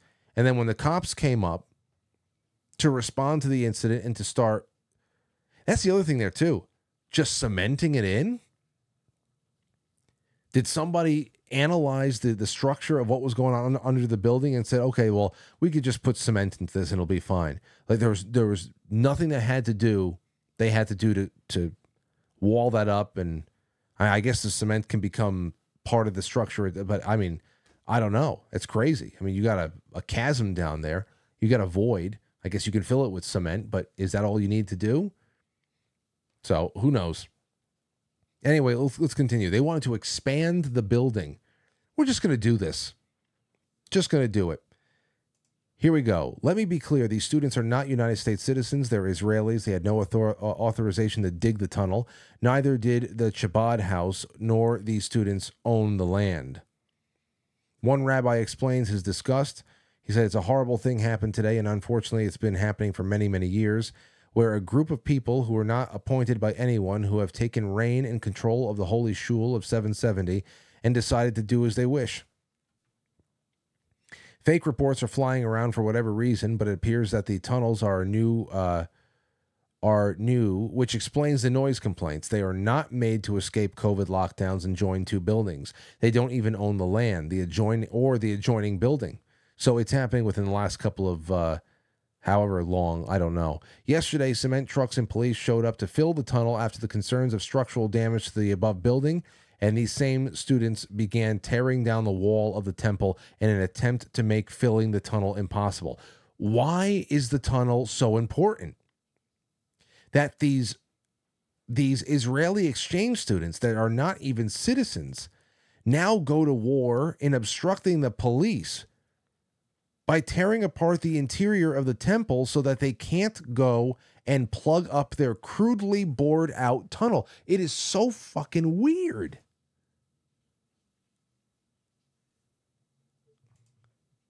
That is what they were doing. They were trying to prevent their, their rat hole from getting... It's so weird. Israeli students in question tore down the walls, started a riot with the police, and protested inside the tunnel. Ten people have since been arrested, and the buildings are closed to the public. Here's the street access to the tunnel, the distance from the Chabad house, and video of access being sealed off. Here's the one guy crawling out.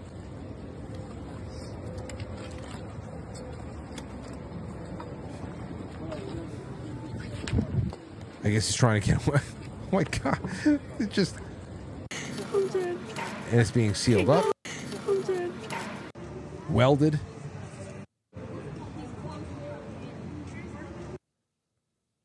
I mean, so that's how that's how far the tunnel is. So they wanted the tunnel to be able to go to the street to... Why? Here's a lovely view of the tunnel interiors. Oh man, I really hope I, I really hope we understand, we get to know everything there is to know about this. I hope that we get to know everything there is to know about this before it goes away. And it's just like, uh, th- this is our, because right at this point, it's not gripping the nation, but this is this is pretty much uh, Chinese spy balloons to me. What the hell have they done in that? Look at this. Look at this video. Look at all the displaced dirt that they took out. It's like a scene from one of those Alcatraz escape movies. Why? Why do they need a shortcut to the street so bad? Look at this. I am... I have no words. I have no words. All right, so, it, I mean, it, it's eight thirty-two. It's eight thirty-two. I'm going to take a really, really quick break. When we come back, taking your calls and just your opinions on everything that we did tonight, and we'll just click around and see what the hell else is up. But it's been a good one, nine one four, two hundred, zero two six nine. Get your phones ready, and let's bring you in to the fun in the second half. We will be right back. Max, can you pretend like you're Morgan Freeman coming to kill me? please, please, please, please do that. I can smell you.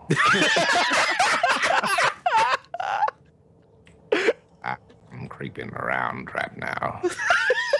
You just can't see me as I've evolved invisibility.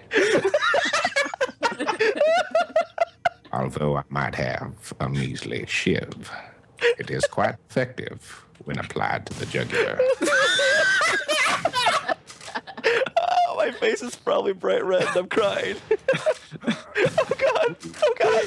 Save my Morgan Freeman. There's an exit. can increase your risk of getting infections. Avoid contact with infections like chickenpox or measles while using Nasonex. Side effects may include headache, viral infection, sore throat, and coughing.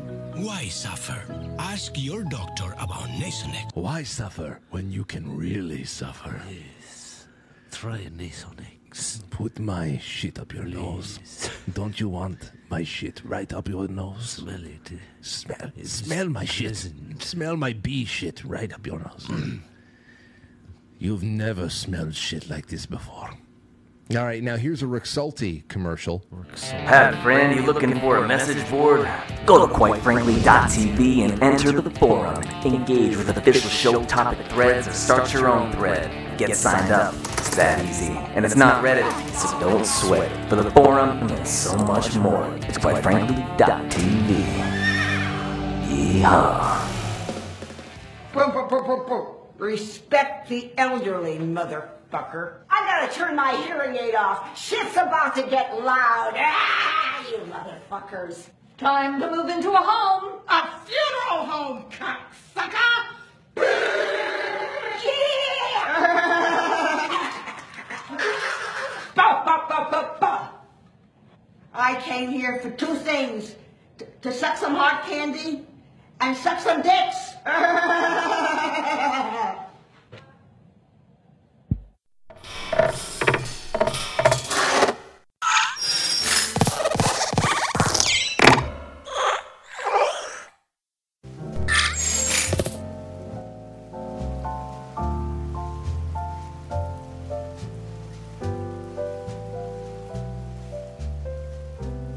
Okay. I see some people in the chat room. You know, I, I, I, I've seen some of the theories that are getting kicked around with the whole the, the tunnel thing. Were they moving drugs? I don't know. That, that would have been pretty easy to report on. Child trafficking, organ harvesting, Jewish mafia. I don't see anything. I haven't seen any evidence of that yet. Though it's it's really just something else. Hamas did that in Gaza, right? With the tunnels. Oh, yeah. Well, I, I've seen some people do that. I've seen some people who are just so dedicated to making this all about the uh, the current, uh, uh, you know, inflammation, inflamed uh, conflict in the Middle East that they're like, well, you know, uh, they're probably using it to have an escape route away from all the Palestinian protesters. Oh, please, please, please stop. Please stop. Trafficking children, drug illegals, and much more. They got caught, says Lily of the Valley. If that's the case, uh, where? I mean, I'd like to see. I'd like to see. I'd like to see that.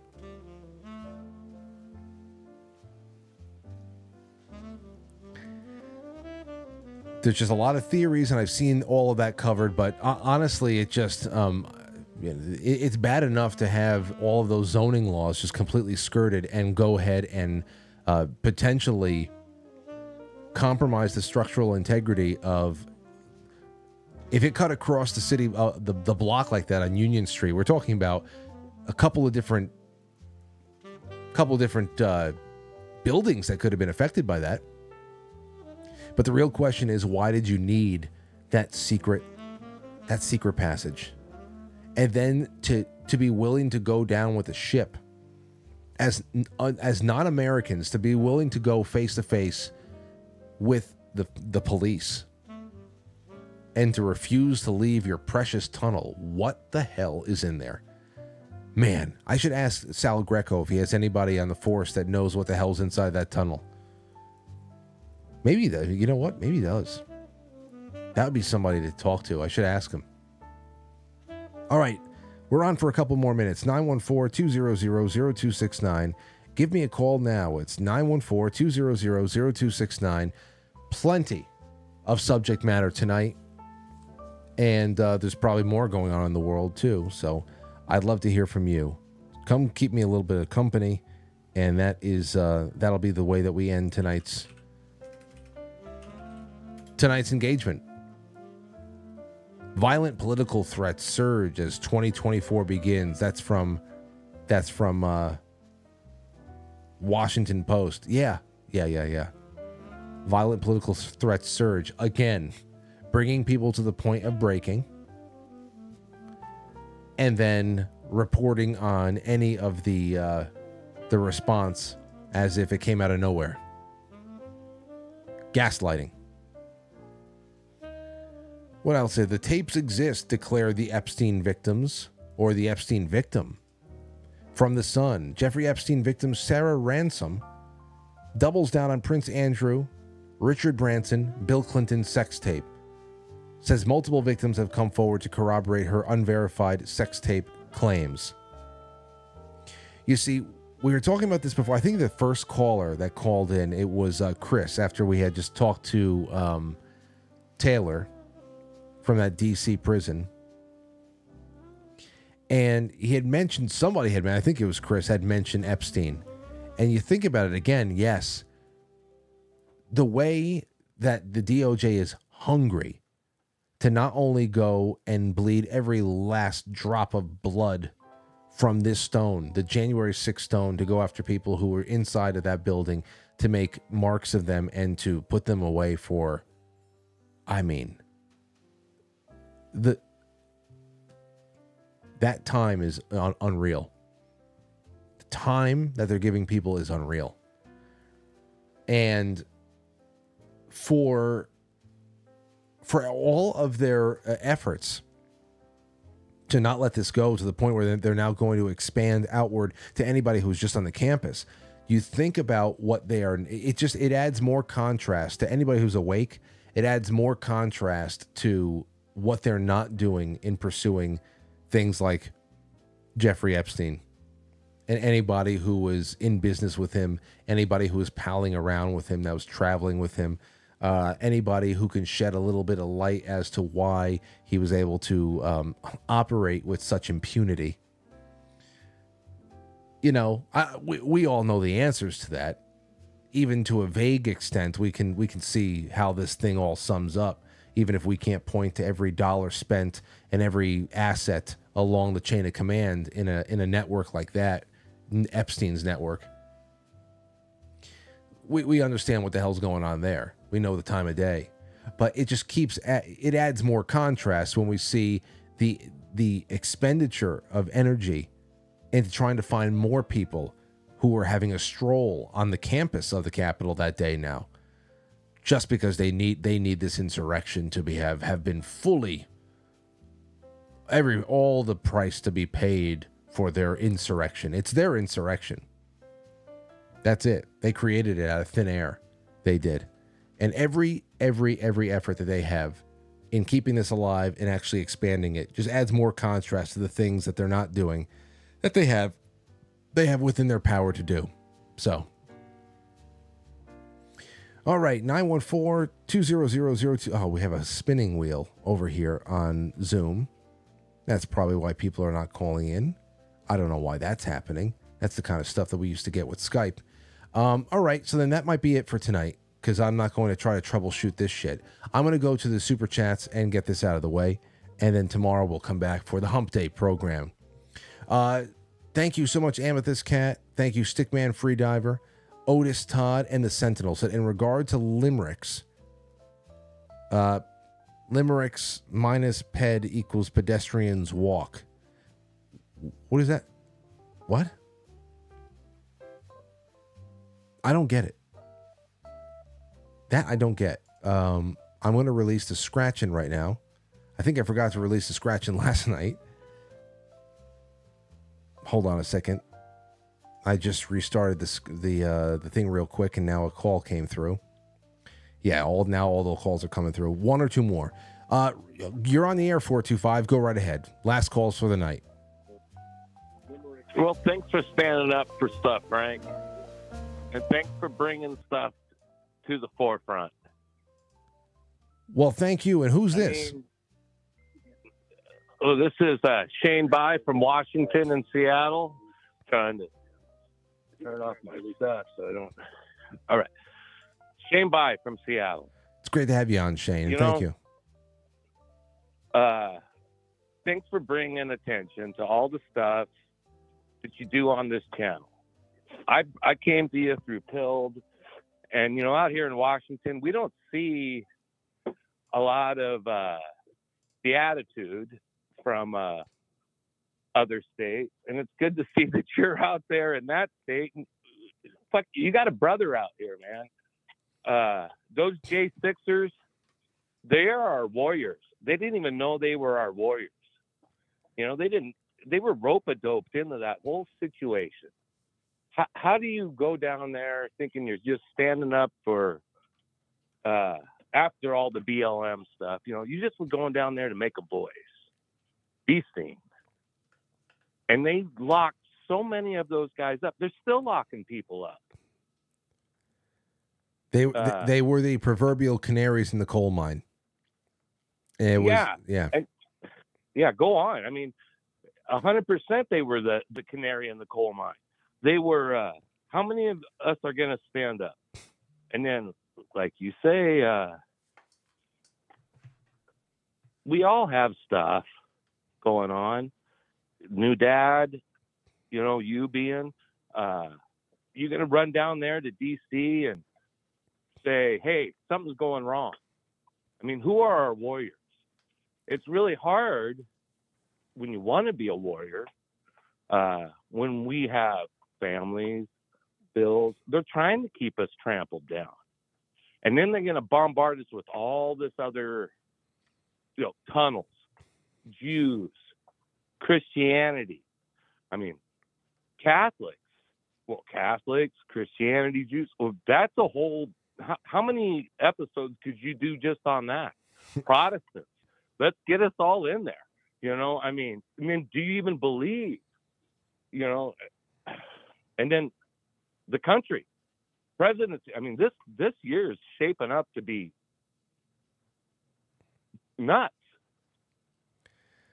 I, I don't even, uh, you know, like the, the caller earlier. We get on here and you start talking. You don't even know what to say. Everything is mind-boggling. They're trying to melt our brains. Yes, yeah, you're you're you're right on that, and you're right to.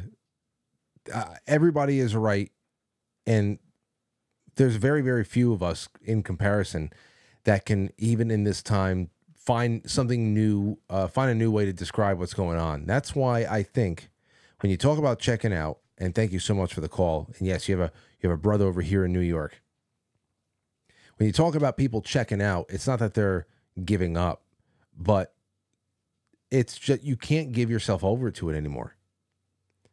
You can't give yourself over to the the the hamster wheel m- mentality where everything is circular logic. It leads you back to the beginning. Something needs to be done, but how do we do it? Something needs to be done, but how do we do it? People like Taylor are the canaries in the coal mine. Very rightfully so, assess the situation where coming out of twenty twenty, where you saw that there was lawlessness that was not only allowed, was rationalized, and you had people like Kamala Harris come in, Ice Cube, whatever, posting bail for people who were causing hundreds of millions of dollars of damage. Movements, a series of related riots that were masquerading as a civil rights march, as a civil rights cause of the day, that were claiming lives. Remember, over two dozen people died, some of them children, just from from random, uh, you know, gunfire uh, in places like Atlanta. And I mean, think of think of the lives that were lost and the property that was that was damaged and. Uh, the federal courthouses and police departments that were that were bombarded with fireworks and set fire to the, the you know the the the White House campus itself.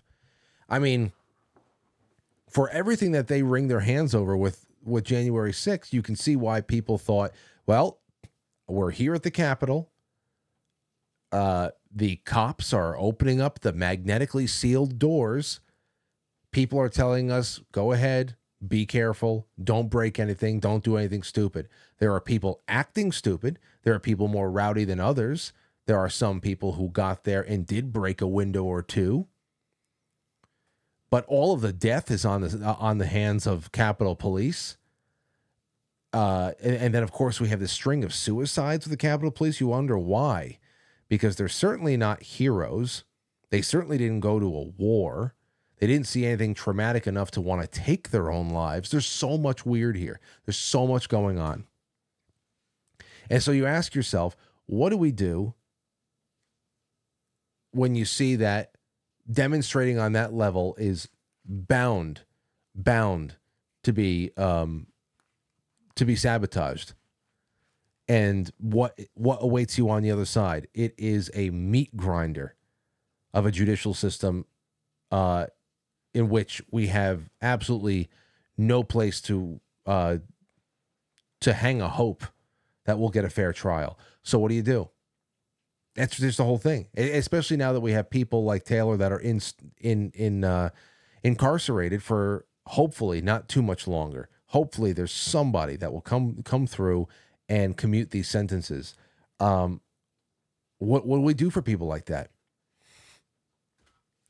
We can send money to legal defenses. We can pray for them. We can we can feebly try to contact our, our congressman, but we know what we ultimately want to do is go and, you know, jailbreak them.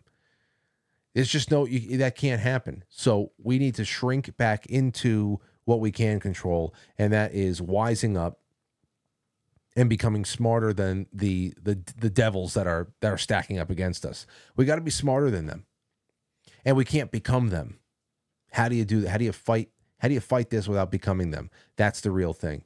So um, when it becomes too much to try to articulate, and your brain feels like it's on fire because the the, the logic is broken and it's circular, uh, step back. Step back, because we need to keep our wits about us. And we need to think about things that are uh, a lot easier to handle. That's just it. Simplify things, and to learn, we just got to keep learning. But in the meantime, I'm going to put the link to Taylor's defense fund, uh, his Give, Send, Go for his family. I'm going to put it all in there. Uh, so some of you guys and gals, if you have the means, if you want to contribute a little something, please do so. And uh, if you have any other questions you have for Taylor, please send them to me, and I'll put them in my show notes for the next time that we have him on the show. I'm sure that just him being able to get on a on a relayed call with our other friend out there, Bryce, and reaching the thousands of people he was just talking to and the many thousands more who will watch this in rerun, I'm sure that is something that is that exercises his own soul and gives him a little something to feel not so isolated. So thank you for being with me tonight. Thank you, everybody out there. Thank you for all the people who send in the gold pills. It was great to have you on. And uh, anything else? Is that tonight? Oh, yeah. Jay Britt says, another great show. Thanks, Frank. Stowe Stoob sent over a nice tip. And then Car Guys New England said, Ninja Turtle cosplayers, did you see the bloody mattress being removed in a clip? I saw a mattress with a dark stain on it. I didn't know if it was necessarily blood. Um, it was a really crummy mattress, but I saw that. I didn't see anything else, and I, I didn't want to go above and beyond because it's already such a bizarre story. It's already worthy of following until we get all the information we can. So I figured uh, I, I didn't need to make any... any crazy theories in the meantime, because it's so bizarre. Whatever the hell it is, it's bizarre. What the hell is the reasoning for this tunnel? There, there's no benign reason for the tunnel. And it's such a massive undertaking to bore the hole that they did for as long, as far as they did. What's the reason for it? So, uh, I'd consider anything. But for the for the time being, I, I don't have anything to consider. Um, all right, that's it. Thank you guys so much. We'll see you tomorrow night on Wednesday on Quite Frankly. What is on, on tap for tomorrow night? Let me see. Tomorrow is the tenth, right? Emily Francis, she's going to be on with us. She's from Emily Francis Books dot com. Emily A Francis Books dot com. Here she is. Mindful Mediterranean Living Enriches the Body and Soul. She's an author, she is a radio host, and a wellness advocate. So we're going to be talking about, ah, wherever she is, I want to be there. I think she's actually in Malta. So she's an American, but she lives in Malta right now. So there's going to be a little bit of a time difference, but damn, I wish I could be in Malta tomorrow conducting the interview out there. So, uh, yeah, we'll have some nice things to talk about. And if you go to Emily A Francis Books dot com and you explore what she does, if you have anything in particular you want to ask her, please send it to me at quite frankly podcast at gmail dot com or proton mail dot com. And until then, I thank you all for joining me tonight. Thank you again. Good night. I'll catch you on the flip side.